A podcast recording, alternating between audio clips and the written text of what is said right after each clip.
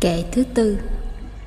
Có hạt giống sẵn có Có hạt giống trao truyền, Huân tập thời thơ ấu, Cả thời gian thai ngán. Cố nhiên là trong tàn thức chúng ta Có tất cả các loại hạt giống, Nhưng ở đây có sự phân biệt, Có hai loại hạt giống. Hạt giống sẵn có, Bản hữu chủng tử. Bản hữu là vốn có gốc sẵn từ thời vô thỉ. Trong tuệ giác bục dạy, không có cái giây phút bắt đầu. Đạo bục luôn luôn nói về vô thỉ và vô chung. Điều này hơi khó hiểu cho chúng ta khi chúng ta sống trong một khung cảnh thời gian và không gian. Khung cảnh và khuôn khổ đó là do trí óc mình tạo ra mình tạo ra một khung thời gian và không gian. Cái gì cũng được đặt vào khung đó. Mình đòi hỏi phải có lúc bắt đầu và lúc chấm dứt. Mình đòi tất cả nằm trong khung thời gian mà tâm thức mình tạo tác và đóng khung lại. Nhưng bụt nói rất rõ, thời gian và không gian là những sáng tạo của tâm thức. Thật ra, thời gian và không gian làm ra nhau mãi đến khi Einstein trình bày thời gian và không gian, không là hai thực thể riêng biệt. Không có thời gian thì không có không gian. Hai thứ này làm ra nhau. Chừng đó, khoa học mới bắt đầu thấy một chút xíu nào những trình bày của duy thức. Trong duy thức học, thời gian, không gian và tâm thức là một.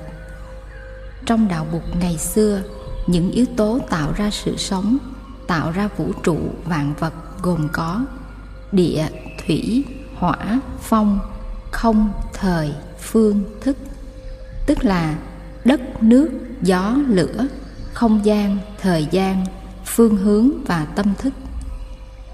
Tám cái, nhưng trong mỗi cái, nó chứa đựng bảy cái kia. Vì vậy, khi bác học Einstein nói rằng thời gian và không gian không phải là những thực thể độc lập. Thời gian được làm bằng không gian không gian được làm bằng thời gian, thì nhà bác học thấy được điều đó. Nhưng nhà bác học không nói rõ ra là tâm thức cũng làm ra yếu tố thời gian và không gian. Thành ra khi mình bắt buộc vũ trụ có một cái bắt đầu, tức là mình giả định không gian và thời gian là những thực tại khách quan. Nhưng khi mình học duy thức thì mình biết rằng không gian, thời gian không là những thực tại khách quan. Nó là những sáng tạo phẩm của thức. Vì vậy cho nên thuyết tương đối của khoa học bây giờ giúp ta hiểu giáo lý vô thỉ, vô chung của đạo bụt. Tại vì khoa học có giá trị thực nghiệm, nên khoa học có uy tín và người ta tin. Nhưng đạo học cũng là một khoa học thực nghiệm. Nhưng thực nghiệm đây không phải là ở phần vật thể mà về tâm linh, nên cũng đáng tin lắm. Có điều người dạy đạo phải thực sự sống kinh nghiệm tâm linh đó thì mới soi thấu được ngọn ngành của tâm thức một cách thực nghiệm. Nhà khoa học mới, họ cũng nương vào tuệ giác của đạo học để đi tìm. Vì vậy hạt giống gọi là hạt giống sẵn có. Nó không có cái bắt đầu. Nó có sẵn từ vô thỉ, tức là lúc không bắt đầu. Mình nói, nó có sẵn từ lúc bắt đầu, thì mình kẹt vào ý niệm về thời gian. Tôi thường nói nó có sẵn từ lúc không bắt đầu, nên beginning. Nói như thế giúp người ta vượt thoát ý niệm về bắt đầu. Lâu dần sẽ quen cho nên nói rằng, những hạt giống đó không phải chỉ là kết quả của kinh nghiệm. Tại vì kinh nghiệm là kinh nghiệm trong sự sống hàng ngày, và những hạt giống đó được gieo trồng vào tâm thức của mình trong đời sống hàng ngày, thì đối tượng của những kinh nghiệm chỉ là một phần nhỏ của tổng số hạt giống trong ta thôi. Trong ta có những hạt giống có sẵn rồi. Có những hạt giống được trao truyền cho chúng ta ai trao truyền, có thể là ông bà ta trao truyền lại. Điều này có tính cách khoa học. Những tài ba của ta, những đức hạnh của ta, những khả năng, những vụng về, những nỗi khổ đau của chúng ta đều có thể là những hạt giống của ông bà trao truyền lại. Chúng ta có những hạt giống của lý thường kiệt, của trần hưng đạo, nhưng cũng có những hạt giống của trần ích tắc chúng ta có đủ hạt giống hết. Hạnh phúc, đau khổ, tài ba, vụng về. Điều này nhờ di truyền học, người ta mới thấy được thôi, chứ bục nói từ lâu rồi.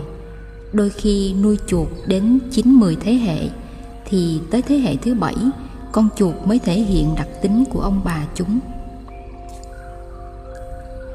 Di truyền học cho ta thấy những đặc tính trong thân và trong tâm của chúng ta nó bắt nguồn từ những hạt giống, từ ông bà xa xưa, tổ tiên cách chúng ta đến nhiều đời. Vì vậy, khi chúng ta giải thoát an lạc, thì ông bà tổ tiên cũng được giải thoát. Ta thực tập không riêng cho ta mà cho tổ tiên nữa. Chúng ta thực tập cho không những bao nhiêu thế hệ tổ tiên, mà chúng ta còn thực tập cho bao thế hệ con cháu tương lai đang có sẵn trong ta giống như cây chanh. Tuy chưa có hoa có trái, nhưng hoa chanh và trái chanh, nó có sẵn trong cây chanh rồi, chỉ còn chờ thời gian biểu hiện thôi. Thì các thế hệ con cháu cũng sẵn có trong chúng ta rồi.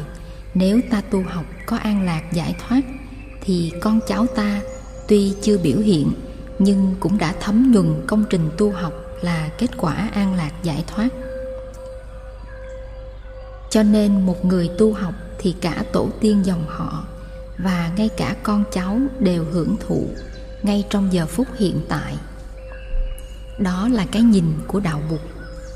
Cho nên mình nắm lấy một ngày mà tu học cho an lạc, cho tinh tấn, cho hạnh phúc thì trong 24 giờ đó ta mang lại an lạc hạnh phúc cho cả tổ tiên và cho cả con cháu chúng ta tại vì một ngày nó chứa cả thời gian vô cùng và không gian vô tận.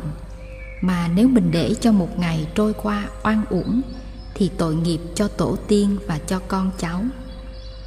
Trong chúng ta, biết bao nhiêu người phí phạm để cho những ngày tháng trôi qua oan uổng? Có hạt giống sẵn có có hạt giống trao truyền, huân tập thời thơ ấu, cả thời gian thai ngán những hạt giống trao truyền, đó là tân huân chủng tử. Huân là ướp và gieo vào, tân là mới. Chúng ta phân biệt ra hai loại chủng tử chủng tử sẵn có và chủng tử mới trao truyền. Và chúng ta có ý niệm rằng chủng tử mới trao truyền đó chúng ta không có sẵn. Chúng ta chỉ mới có khi vừa được huân vào thôi. Điều này không được đúng lắm có thể nói những hạt giống mà ta tiếp nhận từ sự trao truyền, nó đã có sẵn trong ta, nhưng nó không được quan trọng, không được to lớn. Trao truyền ở đây là trao truyền làm cho hạt giống đó trở nên quan trọng. Thí dụ như quý vị không biết hát và nghĩ rằng mình không có hạt giống của sự ca hát. Nhưng khi về làng hồng một thời gian thì chẳng những hát được mà còn thích hát nữa hạt giống hát nơi mình. Mình tưởng đó là hạt giống tân huân mới trao truyền. Kỳ thực sự thật không hẳn như vậy. Mình đã có hạt giống biết hát sẵn có trong mình. Nhưng hạt giống đó rất yếu và hàng năm năm, mười năm, hàng trăm năm rồi chưa được tưới tẩm và phát triển. Bây giờ vừa được tăng thượng duyên, trợ duyên, những điều kiện thuận lợi, những hạt giống đó được tưới tẩm và mình bỗng thích ca hát. Và mình nghĩ đó là những hạt giống thuần túy tân huân trao truyền. Nhưng sự thật có phần bản hữu của nó. Vì nhờ những điều kiện thuận lợi, những tăng thượng duyên giúp mình phát triển những hạt giống sẵn có trong mình. Điều này phù hợp với những điều bục dạy về giác tính của mình. Mình tới với thầy, với bạn với giáo lý giác ngộ và giải thoát. Và nghĩ rằng những giáo lý giác ngộ và giải thoát là những điều tân huân mới trao truyền. Nhưng kỳ thật, mình cũng có những hạt giống đó trong bản thân, bản tâm. Và thầy hay bạn chỉ giúp mình những điều kiện để trở về tiếp xúc với những hạt giống đó và làm cho những hạt giống đó lớn mạnh. Quý vị nhớ câu bụt nói, ngày, ngài mới giác ngộ không? Lạ thay. Tất cả mọi chúng sanh đều có khả năng tỉnh thức, giác ngộ, hạnh phúc, an lạc. Nhưng mà họ cứ để mình trôi lăn trong chốn khổ đau từ kiếp này sang kiếp khác. Nói như vậy có nghĩa là những hạt giống đó có sẵn trong mình hết rồi. Bây giờ bụt và tăng đoàn chỉ giúp mình trở về chạm vào, tiếp xúc với những hạt giống đó. Bụt và giáo đoàn chỉ làm vai trò tăng thượng duyên tức là những điều kiện thuận lợi.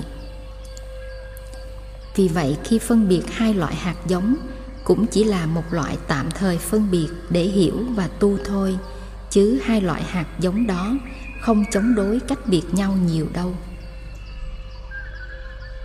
Quân tập thời thơ ấu, cả thời gian thai nghén khi mình mới bắt đầu được thai nghén trong bụng mẹ, và lúc đó thức alaya của mình bắt đầu hoạt động thức alaya này đã bắt đầu tiếp nhận những hạt giống hạnh phúc và khổ đau và người trao truyền cho mình những hạt giống đó, chính là mẹ mình hay cha mình. Khi một thiếu phụ có mang một em bé, thiếu phụ đó hàng ngày đang gieo vào trong tàn thức của mình và vào tàn thức của em bé. Ăn cho hai người, uống cho hai người, gieo trồng trong tàn thức của hai người cho nên một bà mẹ tương lai phải hết sức cẩn thận. Tất cả những gì mình ăn, uống, buồn, vui, khổ, đau, lo lắng đều có tác dụng gieo vào những hạt giống trong tàn thức của em bé và của mình. Cho nên bà mẹ tương lai phải tu nhiều lắm. Khi đi đứng, nằm, ngồi, ăn, uống, xem tivi nói chuyện phải hết sức cẩn thận. Tại vì những gì mình tiếp nhận bằng tai, mắt mũi, lưỡi, thân, ý đều là những con sông, đưa những hạt giống vào tàn thức của em bé và của mình. Cho nên phải tu thật nhiều, phải nuôi con không phải từ lúc con còn thơ, mà nuôi từ lúc con chưa sinh. Phải có những trường huấn luyện các bà mẹ trong tương lai, các thiếu phụ mà thấy rằng mình bắt đầu có em bé là những người phải đi học những phương pháp, đi đứng nằm ngồi, giữ gìn cảm thọ, những tri giác của mình, tiếp xử với người khác, vì đó là những nghệ thuật rất cao để tránh gieo vào tàn thức của con những hạt giống xấu và chỉ để gieo vào những hạt giống hạnh phúc, an lạc mà thôi. Giá dụ mình có mang em bé mà mình đi đứng nằm ngồi đều có chánh niệm, thở và mỉm cười buông nhẹ những bực bội lo âu.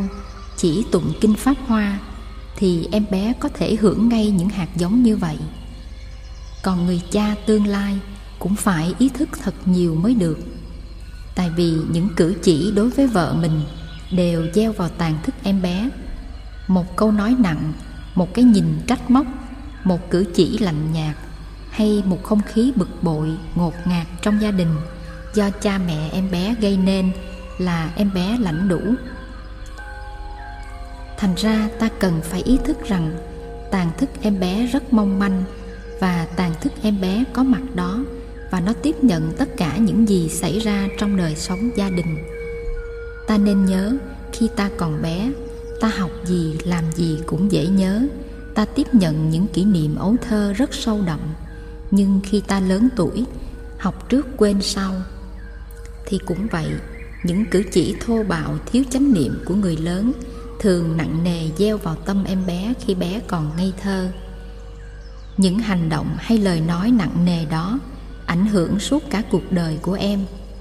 Nếu chúng ta đem áp dụng những giáo lý về huân tập, thì ta có thể tổ chức sự dạy dỗ những lớp tu học cho những người làm cha làm mẹ trong tương lai biết đường. Tại vì họ không biết rằng khổ đau của một người bắt đầu từ những hạt giống khổ đau ngay từ khi mình còn trứng nước, ngay từ khi mình mới tượng hình trong bụng mẹ. Nếu thế hệ tương lai mà giỏi, thì các vị có thể có những trường huấn luyện như thế, giúp cho nhiều ông bà cha mẹ tương lai biết cách cư xử với nhau, giữ gìn trong tinh thần chánh niệm, để sau này em bé không khổ. Tại vì đưa ra đời một sinh mạng mới là chuyện rất lớn có những người không tu không học gì hết mà sinh con quá nhiều mỗi năm đưa ra đời một đứa rốt cuộc có 10 đứa, 12 đứa. Hai vợ chồng rất đau khổ vì mình ngu dốt không biết cách tu học giữ gìn cho nhau, trách móc giận dỗi nhau dài dài.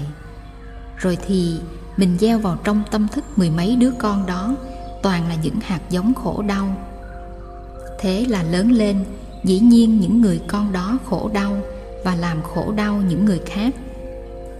Vì vậy cho nên thế hệ tương lai nếu giỏi thì phải viết sách tổ chức những khóa tu tập dạy dỗ cho các bậc làm cha mẹ tương lai tại vì họ thấy cái tầm quan trọng của sự nuôi con và nuôi con ở đây là một nghệ thuật huân tập ngăn ngừa những hạt giống khổ đau được gieo vào trong con và tìm cách gieo vào tâm địa của con những hạt giống hạnh phúc.